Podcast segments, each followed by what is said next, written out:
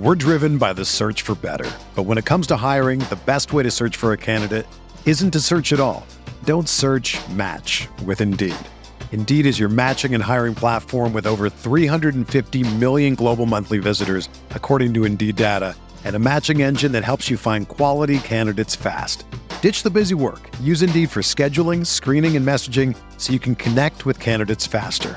Leveraging over 140 million qualifications and preferences every day, Indeed's matching engine is constantly learning from your preferences, so the more you use Indeed, the better it gets.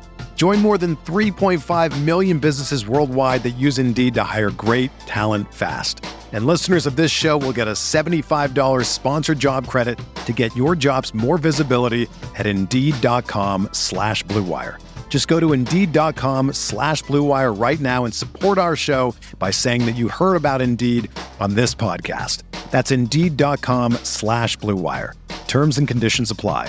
Need to hire? You need Indeed.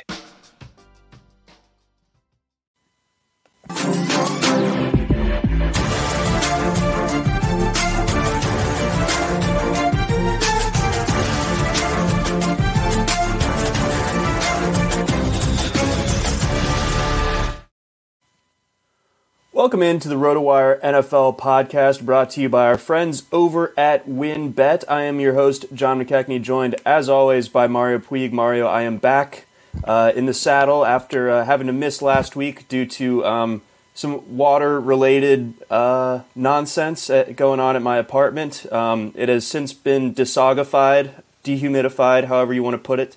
Uh, so we're good. I'm not even right. I'm not even there right now, which is okay as well. But uh, yeah, no. I was going to back. ask, did you flee because of it? Is that why you're in uh, Maryland now? I, I, was I was tempted. I, am up here for a friend's uh, wedding this weekend. Shout out my guy Will. Um, but yeah, uh, yeah, spent the whole like Thursday, Friday, Saturday just kind of dealing with that. But uh, things are okay now, and, and the apartment's no longer underwater. So uh, we're we're living right.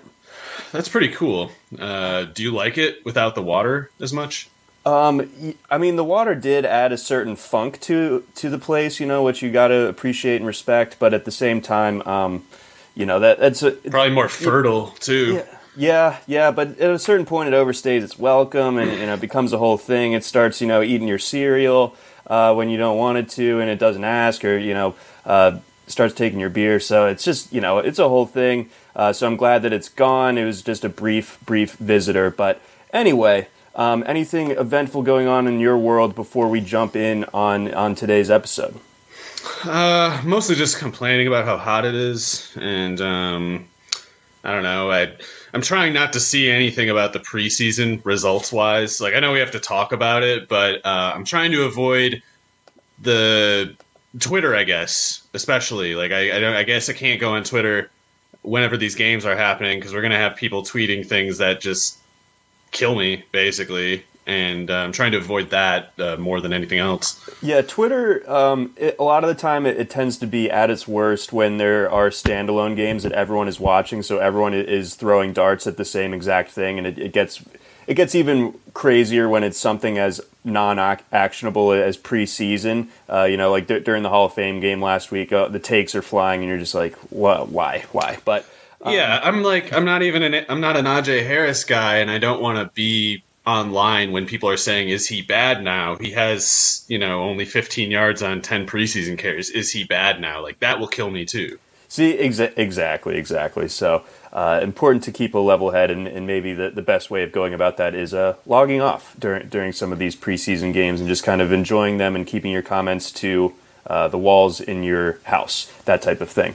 Um, but let's go ahead. We got a, a, lot to get to on today's show. Of course, obviously, preseason week one really gets into the swing of things this week. We got a couple games tonight, a handful of games tomorrow night, and then all the way uh, through Saturday and Sunday as well. So a lot of preseason action over these next four days.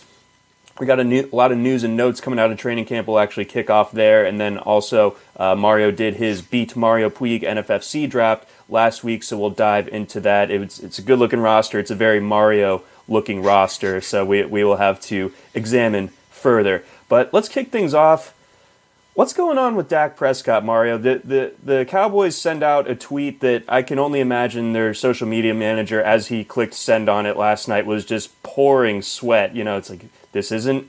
We're not worried. We're not scared. This isn't a setback. But uh, yeah, he's getting another MRI, by the way. Maybe he was sweating nervously. Maybe he was chuckling. Maybe he was. Maybe he knew there wasn't really as much panic warranted as he knew would come from this tweet because uh like I, i'm taking the kind of i guess maybe this is baseless but i'm taking kind of like just an optimistic default view of it because i i don't know why they would tweet that if there was actual bad news it would seem kind of uh flippant and in poor t- i don't know if flippant's the right it would be in poor taste it would be kind of uh, oh glib that's the word that i'm looking for. It would have been glib to be like to be like in charge of the Dallas Cowboys Twitter account, and and Jerry, I, I, guess for some reason is calling you guy who manages the the Dallas Cowboys Twitter account and saying, "Oh no, Dak's shoulder is broke actually, but don't tell anyone that. Tell them only about the MRI, and tell them that it's all fine." Like that seems weird to me. So I guess I'm hoping slash assuming that this is just kind of like a pre-scheduled MRI, and they're they're going in to see if it's like getting better, hopefully.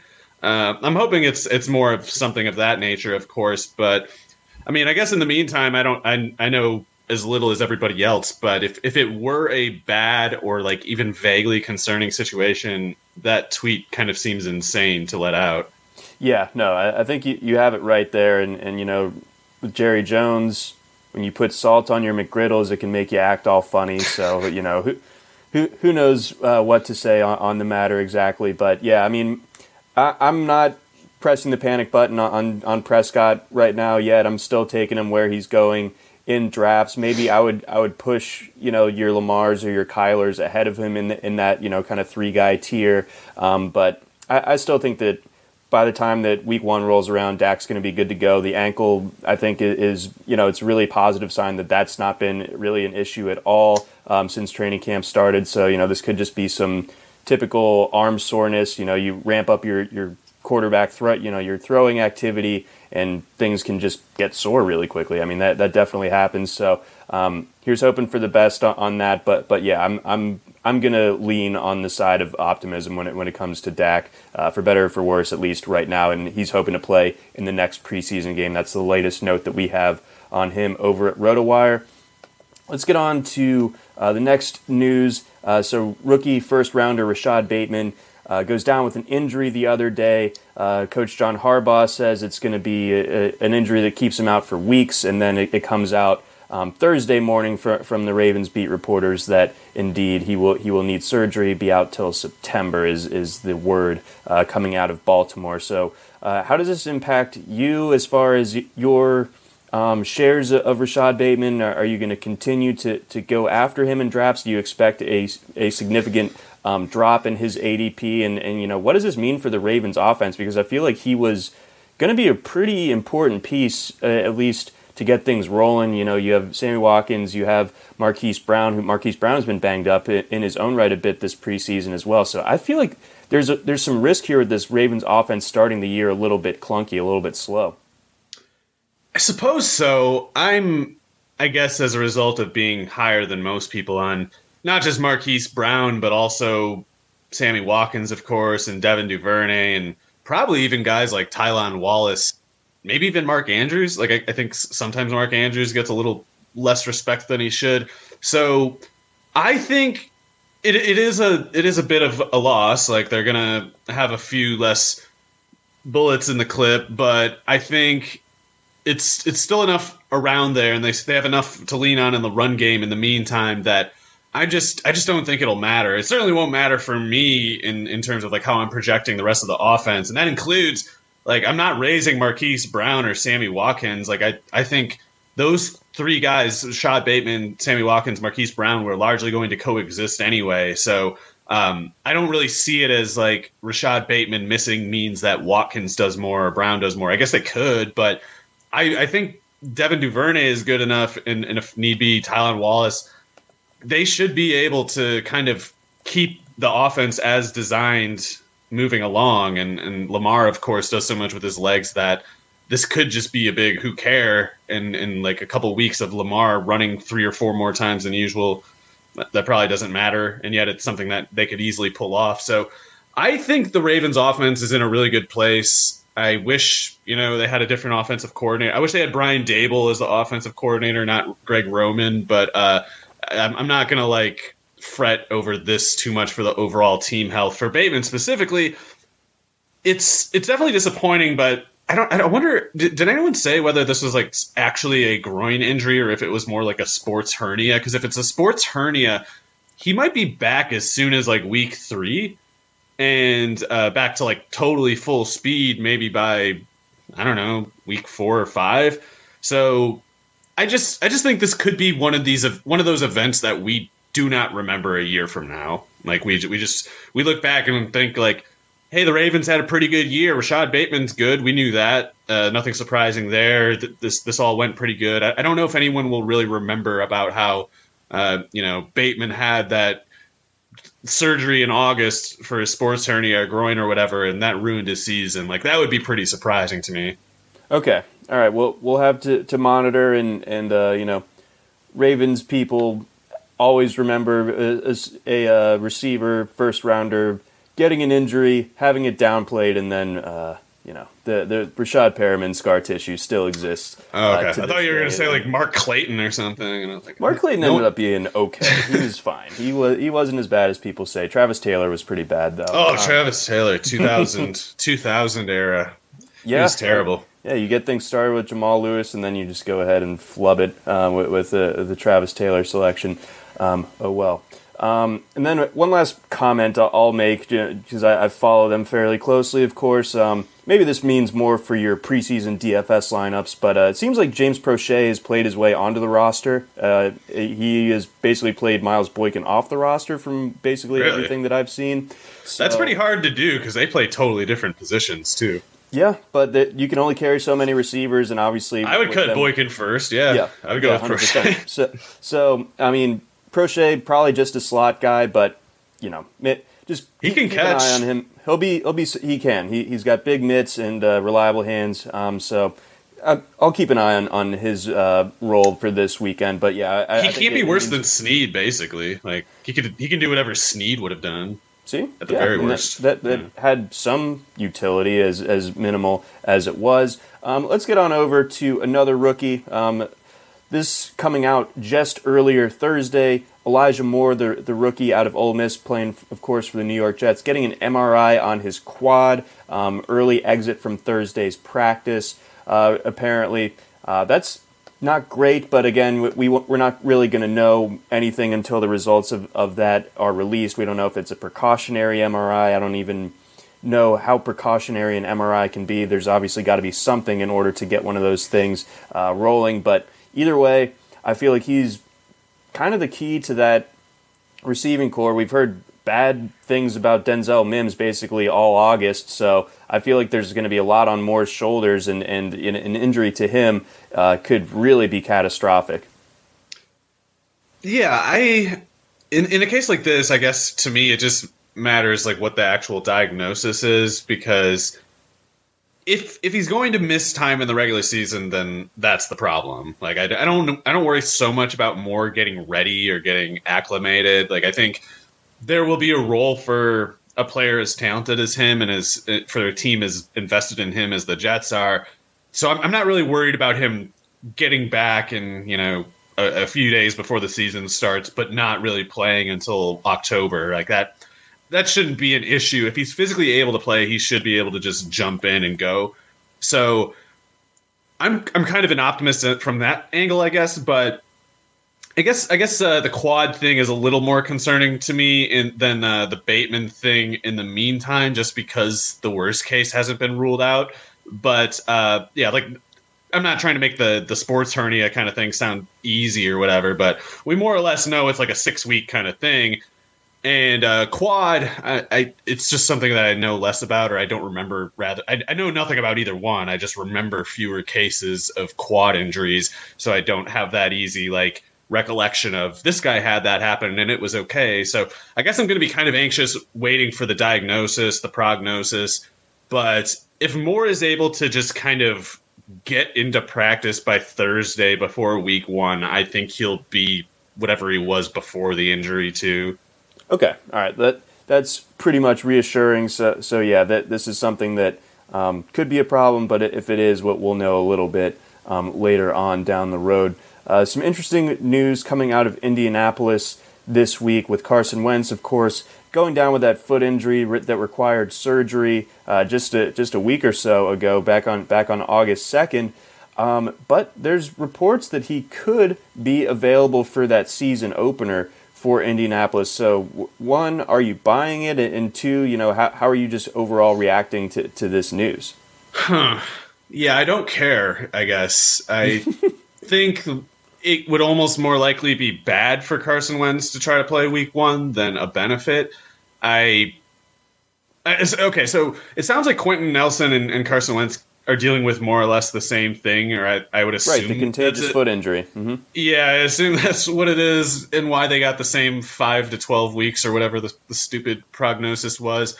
Um, in Nelson's case, though, I can more easily see it being on the shorter end. A because he's a psycho. B because offensive line is easier than playing, or offensive line has kind of more prescribed set of motions, I would say, than quarterback because it's like uh, it's still you know of course bruising uh, rigorous stuff. I don't mean to make it sound like it's easier, but you can kind of just tape up a really bruised, beaten up ankle to the point that it doesn't bend very much, and then the pain doesn't really show up anymore, and you almost forget that it's hurt. And as long as you don't have to do any motions where you do bend it in a way that it, it hurts, or if taping it up doesn't stop you from making a motion that you would otherwise need to make, then you might be able to kind of just get by with it. And and Nelson, being a crazy guy who's who's as intense as he is, you know he's going to be preparing like a madman. You know, like he, he is an actual madman on the field and off. So he'll he'll be really psychotically working toward that outcome. But uh, in Wentz's case, it's it's not so much like he can just you know squat out of his stance, set his feet, punch a guy, try to shuffle left and right neatly, and you know hopefully the ankle won't matter. Like with Wentz, the ankle will matter.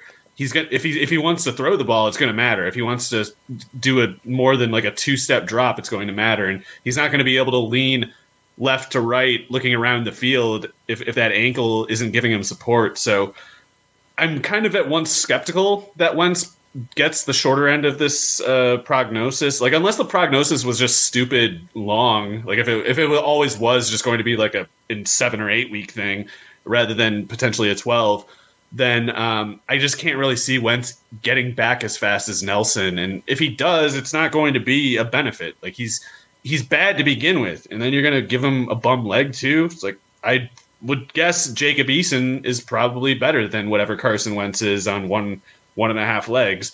Maybe even Ehlinger. and I don't. I really don't understand why he was drafted. So mm-hmm. I don't care. Uh, to me, the, the the Colts are looking point blank at a scenario where they feed Taylor or they forfeit. So Wentz being there back early, I think it's still that same scenario. It's not like they get they're going to open up the offense like, oh, Carson's back and he's so great. It's okay that he only has one foot this time. He's he's just that good. It's like no, and that, that's not how it works. No, it's really not. So yeah, I I have not been optimistic about the Wentz and Indianapolis experiment since it, it came to fruition back in February or whatever it was. Um, and I'm definitely not optimistic about it now. I think rushing it back, like you said, could only you know make things worse potentially. So that is a tough scene uh, there in Indy potentially. Um, let's move on over. Let's get into some preseason d- discussion, but before then, um, a quick word uh, from our sponsors. We're driven by the search for better. But when it comes to hiring, the best way to search for a candidate isn't to search at all. Don't search match with Indeed.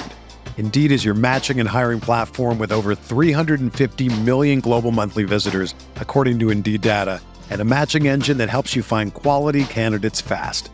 Ditch the busy work. Use Indeed for scheduling, screening, and messaging so you can connect with candidates faster. Leveraging over 140 million qualifications and preferences every day, Indeed's matching engine is constantly learning from your preferences, so the more you use Indeed, the better it gets. Join more than 3.5 million businesses worldwide that use Indeed to hire great talent fast. And listeners of this show will get a $75 sponsored job credit to get your jobs more visibility at Indeed.com slash BlueWire.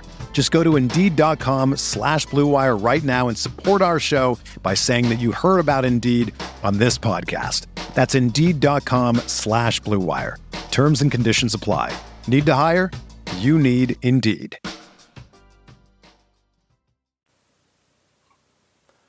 All right, let's get things rolling. So obviously, this is week the first full week of preseason action. So the first time that we get to see a lot of these high-profile rookies and other guys um, finally take the field in, in you know what what kind of looks like a, a real football game for the most part. So I want to start things out uh, for you with Justin Fields, obviously the rookie out of Ohio State, going to play um, potentially into the fourth quarter of Saturday's preseason game against Miami. So da- Dalton uh, expected to start there, but it sounds like Fields could get upwards of you know half of the game worth of playing time. So what what are you looking for? What are you expecting out of Fields in this one? I think he should do well. Um, I guess it's hard to know. Good quarterbacks have done poorly as rookies in the preseason in the past, and then done well in the regular season. I guess the most glaring case of that, well, Kyler Murray, I guess, was was a recent one. I remember that. That's why I can't be on Twitter when these stupid games are happening. Because like when Kyler Murray had his first game, there are all these people because he, he got sacked a bunch and everything just looks stupid with the Cardinals offense and people are like, oh, look at how short he is. I knew this would happen. And those people didn't have to pay a price for spewing all that garbage, you know? They just nope. they're still tweeting. They still have their followers from back when when they said that noxious crap. So uh, I can't I can't watch because yeah, Kyler Murray struggled as a preseason rookie quarterback. Cam Newton had one of the most legendarily bad preseasons of all time his rookie year, and then he set the rookie passing record in Week One against the Packers, or, or maybe it wasn't against the Cardinals. Packers, it was Cardinals. Cardinals, yeah, yeah. sorry. Uh, we had it. It was on the Wisconsin cable, so I assumed it must have been uh, Packers, but yeah, it was Cardinals. Uh, so yeah, Justin Fields could have a totally good regular season, even if he bombs in this game. So there's there's there's always stakes to it in the sense that if Fields does struggle, then you would imagine the Bears are that much more resolute in saying, yeah, Dalton's our starting quarterback, not just for week one, maybe the whole year. And I think the way this is going to play out is even regardless of how Fields does in the preseason, I think Dalton is going to start week one, largely because they maybe for good reason just want to keep uh, Fields away from. Is it the Rams that they play in Week One? It's it's some kind of tough defense. So. Yeah, it's some kind of tough defense, and I I think Fields is a good prospect, and I'm not particularly close to as high on him as his biggest fans are. Like, I think there are some concerns with him, and I think I would be a little worried about him going against the Rams. So, as someone who's already drafted Fields on a few best ball teams, I'm okay with him sitting week one, especially if it preserves his confidence and, and doesn't mess up his rhythm in his development. But the more that he shows good in a game like this, the more pressure is going to build on the Bears to get Fields on the in the lineup. And right. I think that if you're a Fields investor, you take it as a good sign that they're saying they're going to play him all game because that's that eh, eh, like it doesn't mean that he's going to do well and it doesn't mean that he's going to build pressure on the Bears to get on the field, but if Nagy is willing to leave Fields on uh, on, God, I gotta think of some other word. The the dang gridiron for four quarters, John. Then it means that Nagy is okay with the possibility that Fields looks great, much better than Dalton, thus forcing him to put Fields into the starting lineup. I think if they were if they were resolved to like not giving Fields a chance, I don't know why they would set this up for themselves to get pressured into having to put him on the field. So I think it's a good. I think it's a good sign for him. I I would sooner guess he does well than poorly, but it, it's hard to know because preseason does not matter. People will tell you otherwise. They're wrong. It doesn't matter. Okay, I mean, uh, yeah, but when it comes to, to Fields getting that, that longer look tonight, yeah, that I feel like if you are one of one of the Fields optimists, and I count myself among them, maybe not to the extreme most extreme end, but um, nonetheless, you know, the more chances he gets out there, especially in a preseason game where the you know the Dolphins are going to be playing a you know some sort of just shell of of of a defense with nothing complicated going on, really. You know, I think that that's a setup where he can really shine. So I feel like he can he can start putting that that pressure on the Bears and, and on the front office. Whether again it, it has any week one impact. Vegas doesn't seem to think so. I think when when I looked at the board on that on that specific prop back in July, Dalton was like minus 300 to, to start week one. So, I mean, it, it's. um. It, I think it's week two. I think it's week two that Fields gets out there, and I can almost understand it. You know, like I. They're not. They're probably not winning that game. Uh, they're definitely not competing this year with Dalton. So, like, what's the difference in losing one game to start the year in a 17 game season that you probably weren't competing anyway? Especially if you can spare Fields the exposure to Aaron Donald for that mm. crap offensive line that they have. So, uh, but yeah, Dalton sucks, man. I, I, I, had to write about you know the quarterback battles the other day, and I, I was I was thinking earlier this offseason, like Dalton might be okay. He might be kind of like a band aid, a soggy band aid that somehow stays on, even though you're you know in the rain or whatever. But he sucks. He's always sucked. Even in his good years, he was not good. It was just AJ Green doing Herculean efforts to to lift him up, and then once AJ Green left even on that Dallas offense last year, Dalton still sucked. So I I think that the, the Bears are basically kidding themselves that they think they can hide Fields forever. Yep, and you know that you know they wouldn't have taken. It wouldn't make sense to take him where they did, and and, I, and they I just, signed Dalton only or uh, maybe we don't know only because, but they didn't expect Fields to be there. They didn't expect right. Fields to be an option, so they were like, I guess we got to sign Dalton. But yep. it turned out they didn't and they had the the famous uh, Andy picture of Andy Dalton in the Bears jersey QB one. Uh, that that's that's uh, one of the best uh, posts from from this past year. Um, yeah. Let's let's uh, let's keep looking around. Um, we got Broncos Vikings coming up th- this weekend on Saturday. Do you think there's going to be anything, any lessons to learn potentially from that backfield and also the quarterback position when it comes to the Broncos? Whew, um, I think there could be something to learn at quarterback in the sense that, not that I would, but I can imagine the Broncos coaches caring about how Bridgewater and Lock perform in the preseason. To me, it, w- it would just not matter at all. But these guys, especially man, Fangio's he's like seventy or something. He might be kind of like that old school way of like preseason counts and you know you got to do well in the preseason. I don't i don't want to i don't want to speak for vic. He might not believe that at all but um, i i don't think that they're just going to go with one of the two quarterbacks if that quarterback did much worse in the preseason than the other. So as someone who's kind of a bridgewater optimist and also slightly invested like I, I think i have literally one best ball team with teddy bridgewater at quarterback I hope he wins, and if he does poorly, I'm going to be a little concerned that my my whole calculus was wrong.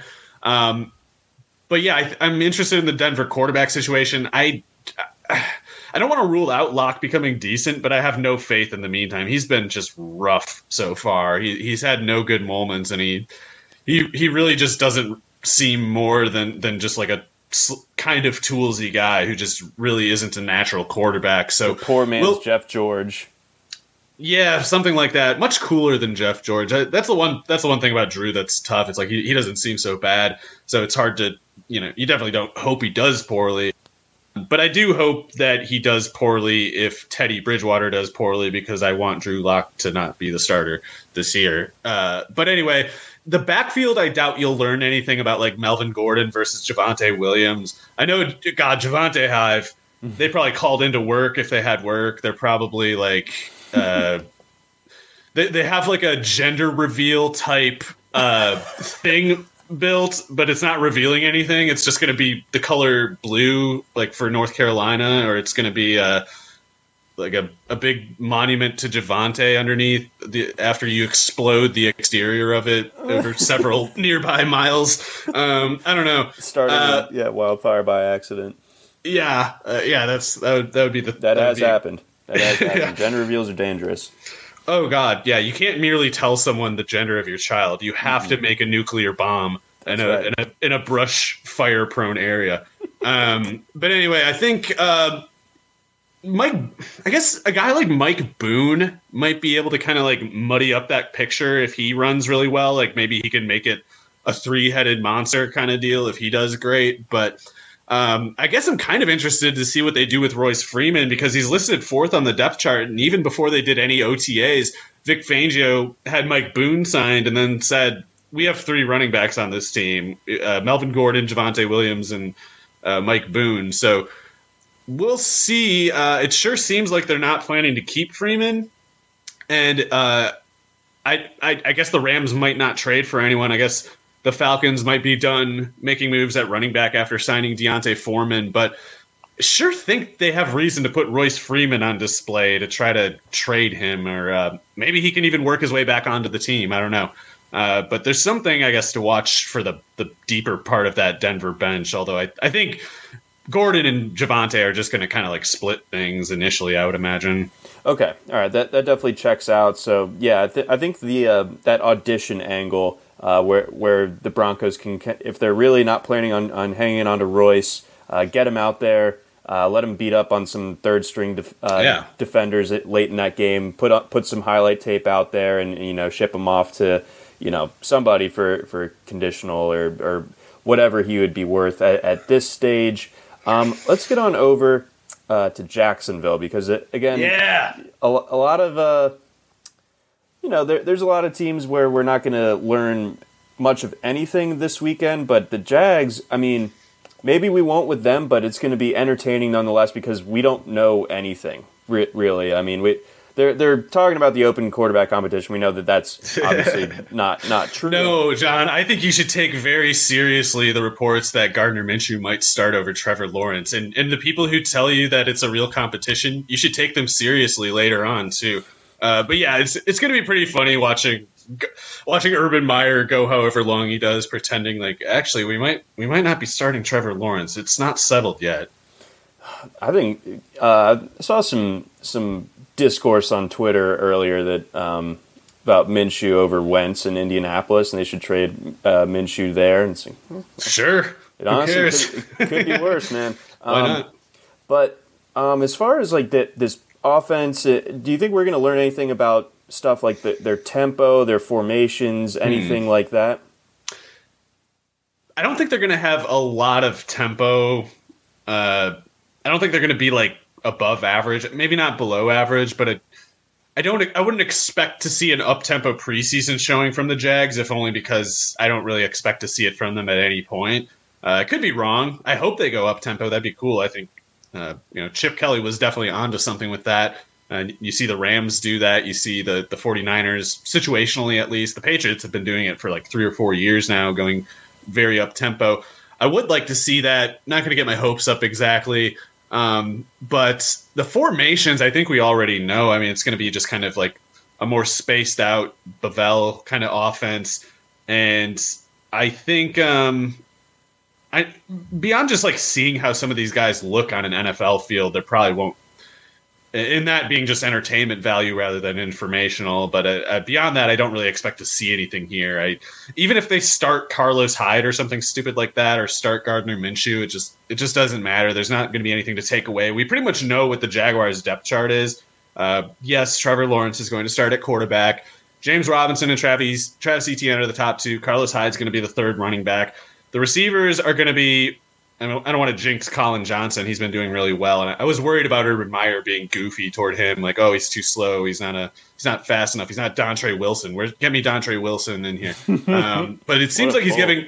Yeah, it seems like Colin Wilson. Uh, seems like Collin Johnson's doing a good job, and it seems like uh, Meyer's kind of warming up to him. So he seems like the fourth receiver. The fifth receiver is going to be Laquan Treadwell of all yeah, people, and the sixth receiver.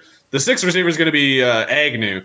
So I don't think there's really much left to settle for their top six receivers. I guess it's down to like Dorsett versus Jalen Camp and Josh Imatorbhebhe for the sixth or seventh receiver spot if they have one. So we'll see. Um, but yeah, I, the the don't care clause uh, definitely in effect here. I don't care if Trevor Lawrence looks rough or if Travis Etienne only has six yards and three carries. Um, but I bet they'll both look pretty good.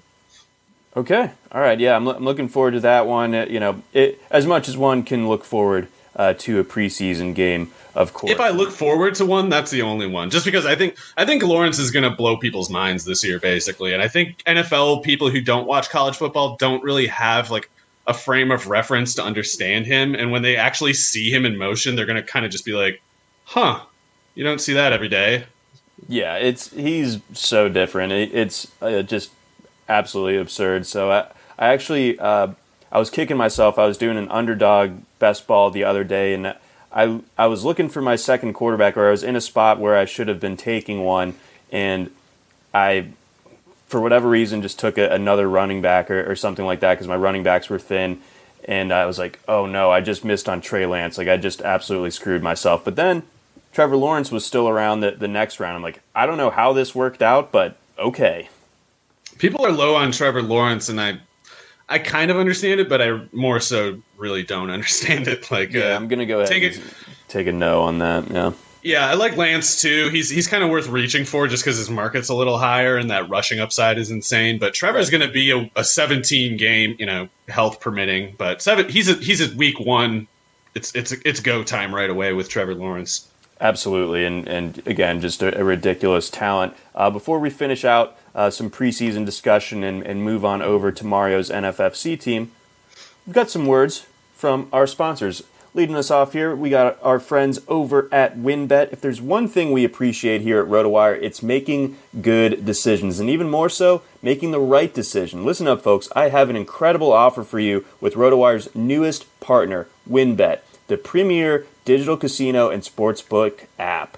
WynnBET is now the exclusive partner for RotoWire's fantasy podcast. WynnBET brings you all the latest action with a user-friendly interface, moneyline bets, boosted parlays, over-unders, round robins, live betting, and so much more at your fingertips. And if you want a break from sports betting, head into WynnBET's digital casino and take a spin on roulette, double down in blackjack, slam the slots, or try your hand at baccarat.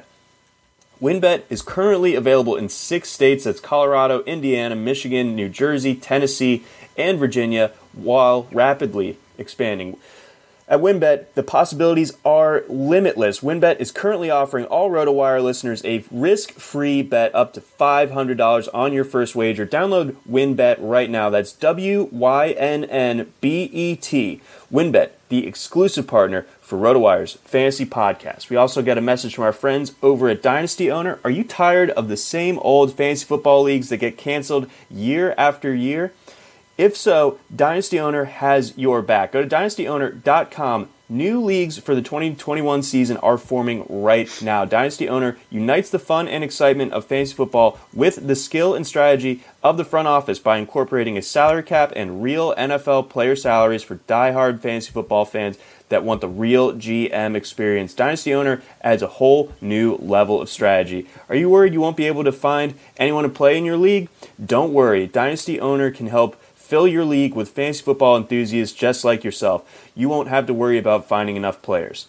You can choose to start a league, join an existing, or purchase a team from a previous owner. If you're serious about joining the big leagues, go to dynastyowner.com slash rotowire. That's dynastyowner.com slash rotowire and start your dynasty today.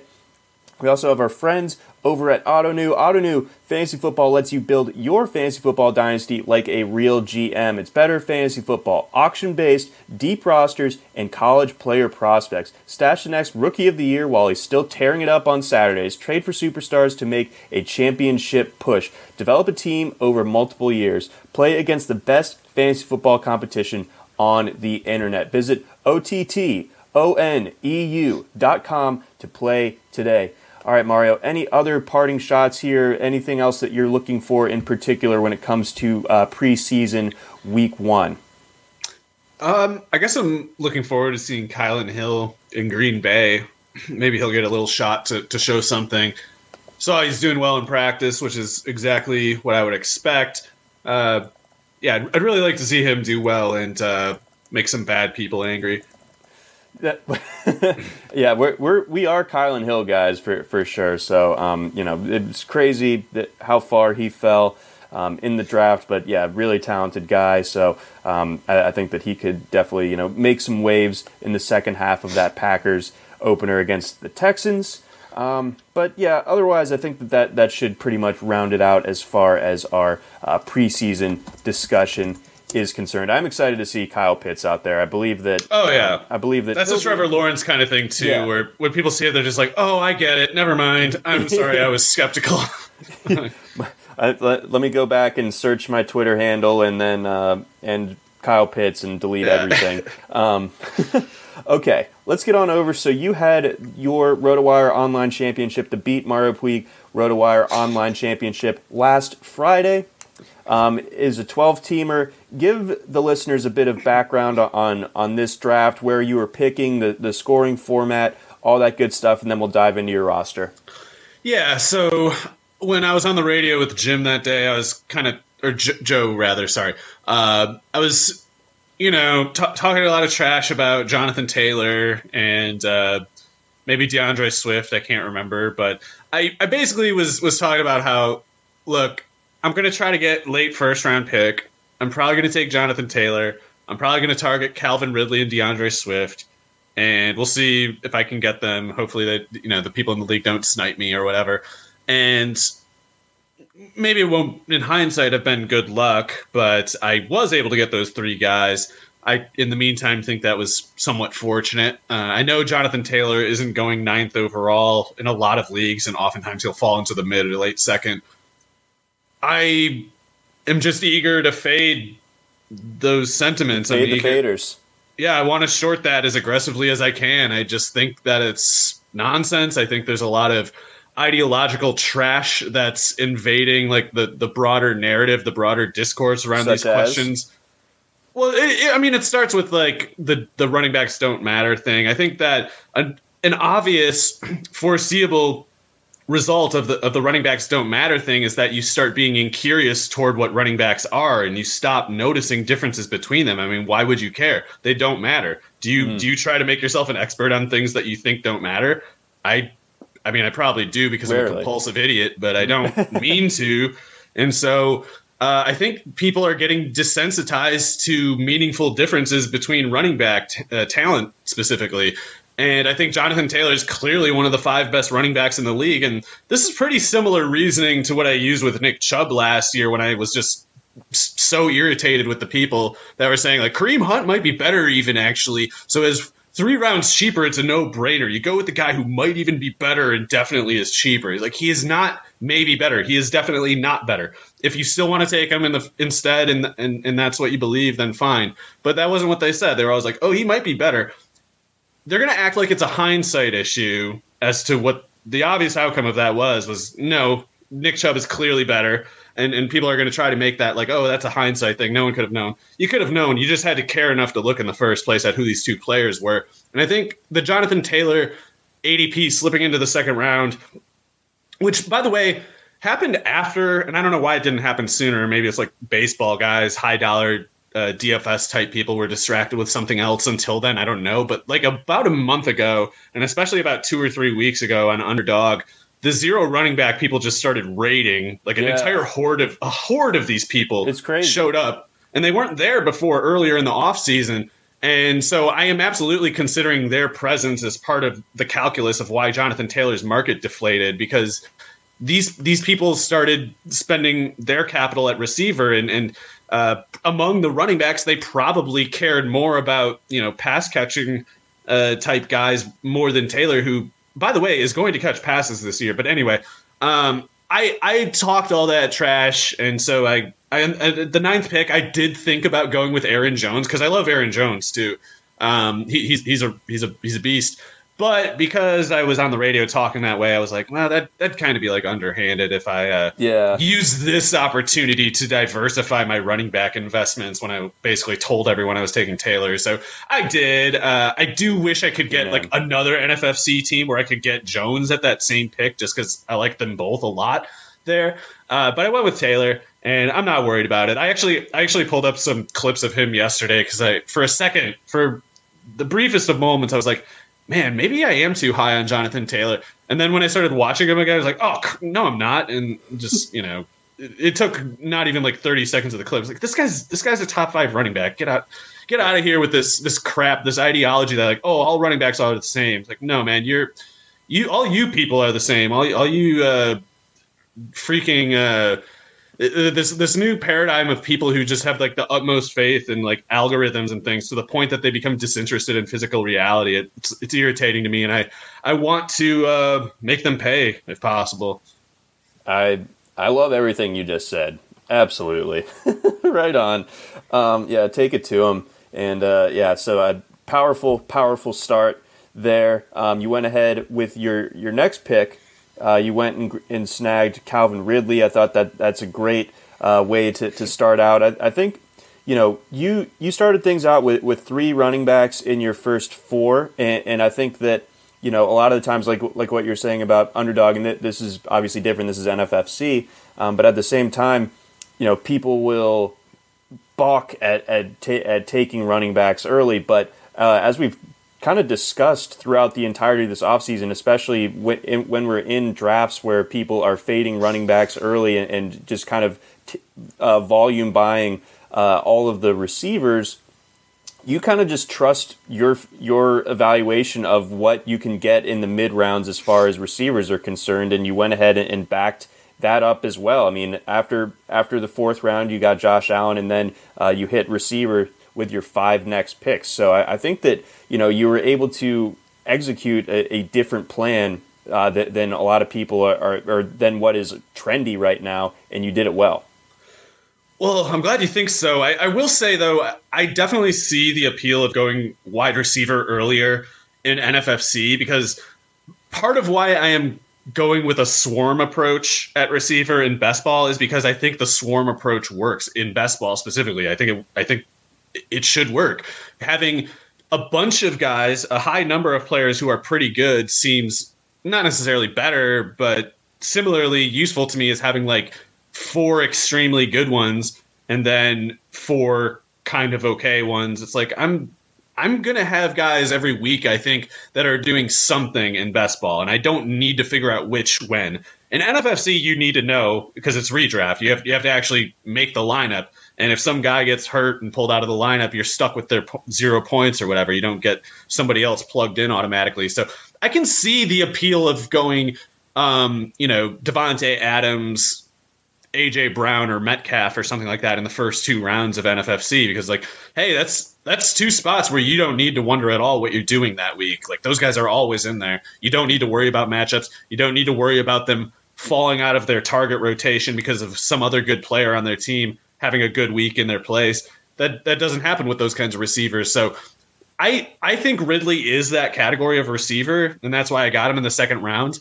I would have considered other receivers for the third round pick where I took Swift and the fourth round where I took Carson, and especially that fourth rounder where I took Carson. Like I was surprised at how little was available at receiver at that point. I don't normally target Carson that much, and uh, in this spot, um, what would that have been? I think that would have been almost the the end of the fourth round that I got him. And because NFFC is full point PPR rather than half point PPR, that was another reason that I valued him a little more than I do on uh, Underdog, where I don't have more than like a couple shares. So I wasn't expecting to get Carson there, and I wasn't thrilled about the pick, but I think in PPR, he's he's a really rock solid value outside yeah, let's, of. Let's talk about Carson a little bit more. I actually I hadn't gotten any of him so far. I've probably done you know double digit uh, best ball drafts at, at, this point. I just got my first Carson share in the fifth round of a ten teamer. Oh, nice. on, on Sunday, and I, it was a little bit just like curiosity and, and, a little bit just like if I'm going to make these many drafts, I might as well cover my base at least in, in one spot. But I mean, just break down y- your outlook for, for Carson for this year. Well, I'm definitely concerned that he's going to get hurt. He's gotten hurt each of the past five years, so I don't have any delusions about that. I, I know he's a very high risk, as about about as high of a risk of any running back to miss time this year. So that is part of it. However, I think that in games where he is active, he's clearly a good player, and I think that the Seattle offense, some of it's ADP, some of it's cumulative ADP this year, I think is maybe dragging a bit because of how they finished last year. I think there's yeah. I think there's some concern that there's like a problem there among some people drafting, or at least like most people are a little tiny bit concerned. And I would say more concerned than they should be, especially when you're talking about the passing game. I mean, Russell Wilson, DK Metcalf, Tyler Lockett is not going to fail. The reason that they struggled last year was because they didn't have an adjustment that they could make from their initial loadout, and then defenses adjusted to it. In hindsight, the only adjustment they could have made was just running the ball more like they did to get those defensive looks early in the year that they were able to exploit in the first place. The looks from the defenses changed after they saw they weren't going to run like they used to, and they didn't have enough passing game ammo to kind of counter adjust to the way that defenses sat on, on DK Metcalf and Tyler Lockett. But that to me is something that's clearly going to change, especially now that they have a new offensive system entirely. Like if defense if defenses want to sit on what the, the Seahawks were doing last year in the passing game, they're going to get burned because there's just totally different concepts in play. Like the timing, the placement, the spatial qualities are all different. And instead of, you know, sitting on, on the rhythm that the, the Seahawks displayed early last year and, and disrupting all these things that used to work so well, you're just going to be in the wrong place. And DK Metcalf and Tyler Lockett are still the receivers and they're going to burn you. So I think that talent always wins out or, you know, wins out reliably enough that we can assume that Metcalf, Lockett return to the prior levels, Russell Wilson to their prior levels. And in that case, they're all three underpriced, or at least Lockett and Wilson are probably underpriced. Metcalf, uh, really good value, probably more or less fairly priced. But uh, they're all great. And if they are, then Chris Carson's kind of going along for the ride too. He's going to be in scoring range. He's going to get the carries when this otherwise healthy offense is going to the run. And Carson was doing a lot more as a pass catcher last year than he was the prior two years. His rushing efficiency, uh, his rushing volume on a per snap basis definitely decreased, and that's why I'm not quite as high on him in underdog, whereas the half point PPR. But in full point PPR, Chris Carson, you know, in the miraculous scenario that he plays 17 games, he could catch something like 70 passes. Yeah, I was basically talking about how he catches passes quite a bit, and he doesn't. He didn't run last year as much as he did the year before, but uh, NFFC is full point PPR rather than half point like underdog, so that that was a bit of a boost in itself. And uh, yeah, I just I was talking about how I think the Seattle offense looks like it's going to be good. To me, it looks like it's going to be good. And if Carson's a three down player in that offense, then you know that kind of stuff tends to work itself out. No, hundred percent. I do think that that there is a collective penalty. It seems like on the Seattle offense for the way that they sputtered out um, late last season. You know, uh, you know Wilson started out the year with the with the let Russ cook mantra, and, and it was working out great. And then, you know, towards the end of the year, he was basically not a QB one for any of those, any of the playoffs or anything like that. So um, I think there might be some collective scar tissue on, on yeah. Seattle investors that way. But um, I, I, I, think that they'll bounce back uh, just fine this year, and, and, Carson can definitely be a, a, big part of, of you know what is a healthy offense.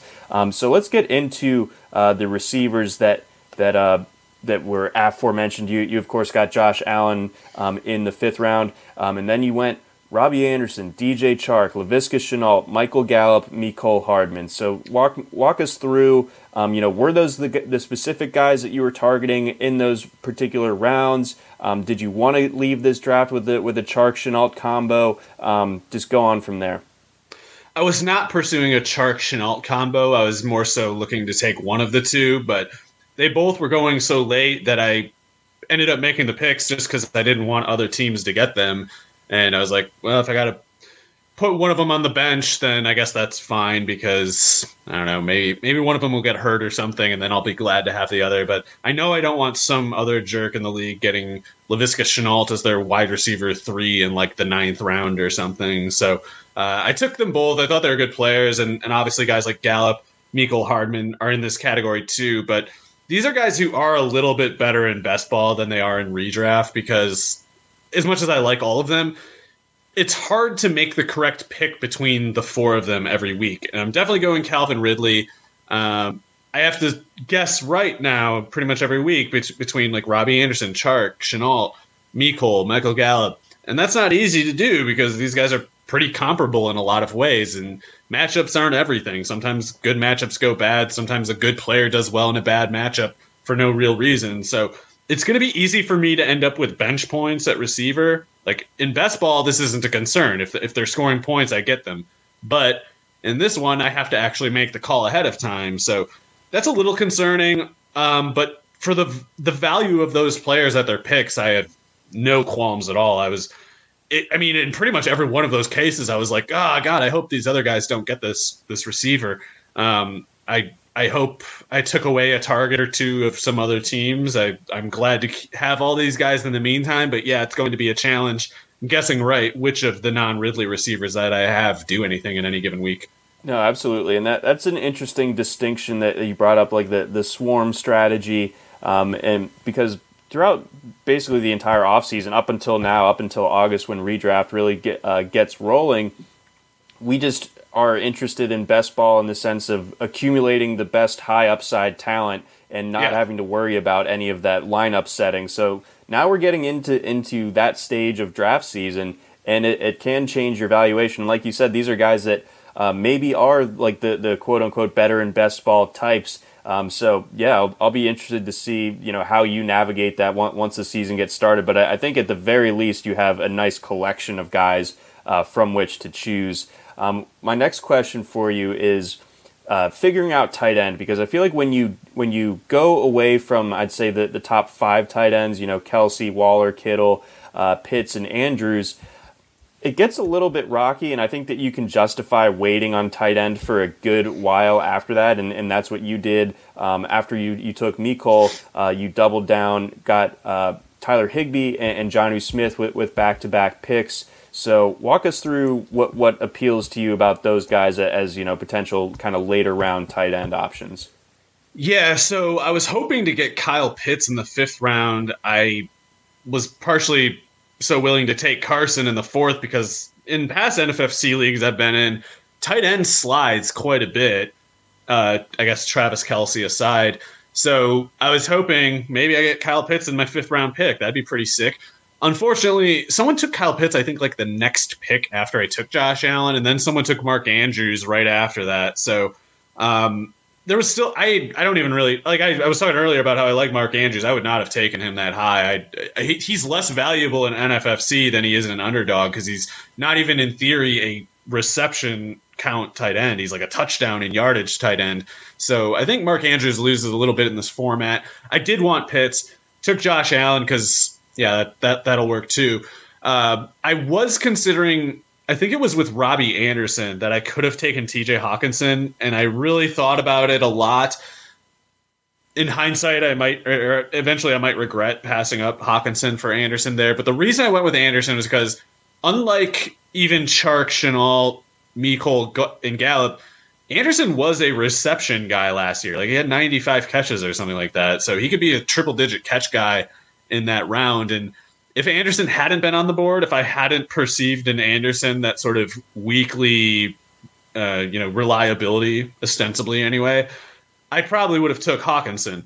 Um, but yeah, if I'm not getting Pitts, if I'm not getting Hockenson, then I'm not gonna take like Logan Thomas or probably not Robert Tonyan. I don't know what was going in like that tenth round range, but I took Higbee before Jonnu, even though I'm higher on Jonnu this year, just because I was I knew I was going to take two tight ends, and I was like, well, I can maybe get Jonnu in the next round. It looks like Higbee's supposed to have been off the ADP already, so I took Higbee, and I like Higbee enough. I mean, I think he's definitely a good player, and I really think there's an under acknowledged chance he has a big year in the red zone, especially with with Matt Stafford at quarterback. So I'm happy to get Higbee, but I think Jonnu's going to pile up catches this year. I think he's going to be really good. So if I miss out on the Pitts and then you know the Andrews Hockensons here, I'm definitely not going right in for the Goddard, Thomas, whatever. I'm, I'm, waiting a little bit, and that's what I was basically doing here. Is I was just, I was just waiting, and I was kind of surprised at how long Higbee went. So I was like,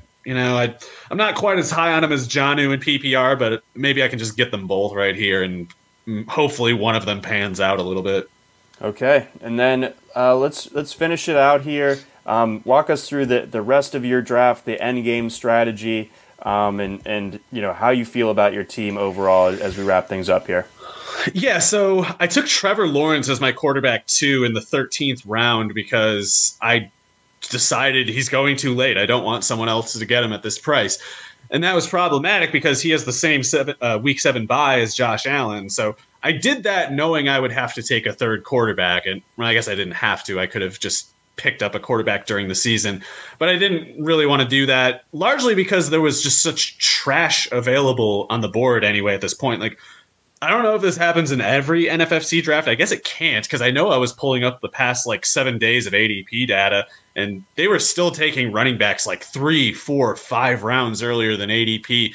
Like got starting in like the seventh or eighth round, that was the case. Like I'm pretty sure Melvin Gordon went in the seventh round in this draft. Uh, as one uh, little example, and guys like Rashaad Penny going off the board in like the tenth, eleventh. So I'm not going to chase those prices. Like I'm just not going to. And I was like, fine, I'll take Trevor then. And then in the next round, I took uh, Tua Tagovailoa because he's playing the Falcons in Week Seven. So I was hoping, you know, maybe Tua, maybe Tua just turns out to be pretty good, and I'm just not even really all that pissed off about having to hold on to three quarterbacks. Or maybe I can wait till he gets hot, cut him, and let somebody blow their FAAB on him because they got uh, greedy and thought they could make it this year with Ben Roethlisberger as their first quarterback or something.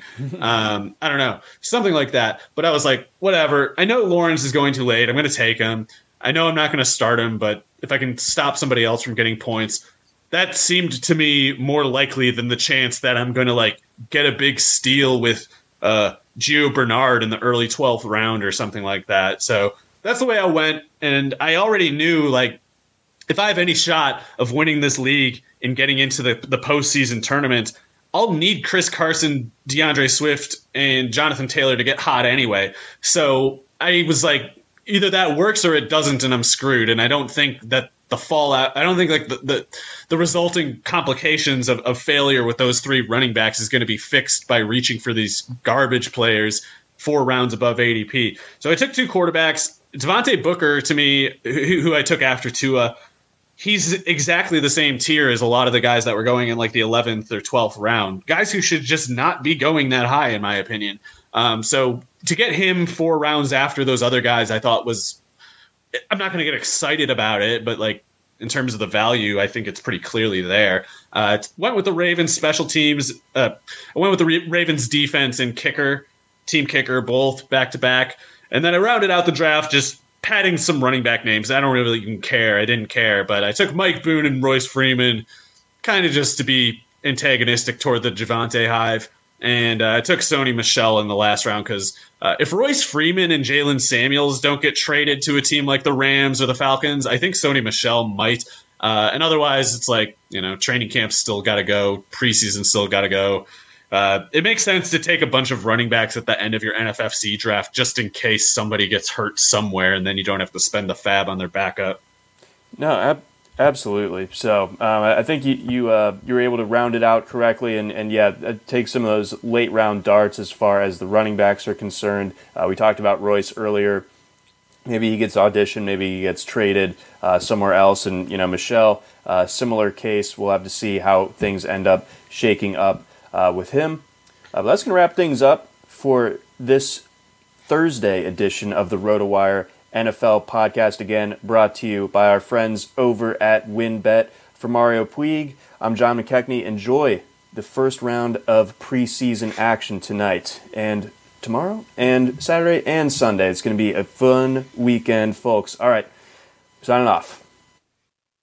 Try RotoWire today, free for 10 days. Get our premium tools, rankings, analysis, and breaking news alerts. No credit card required. Go to rotowire.com forward slash try.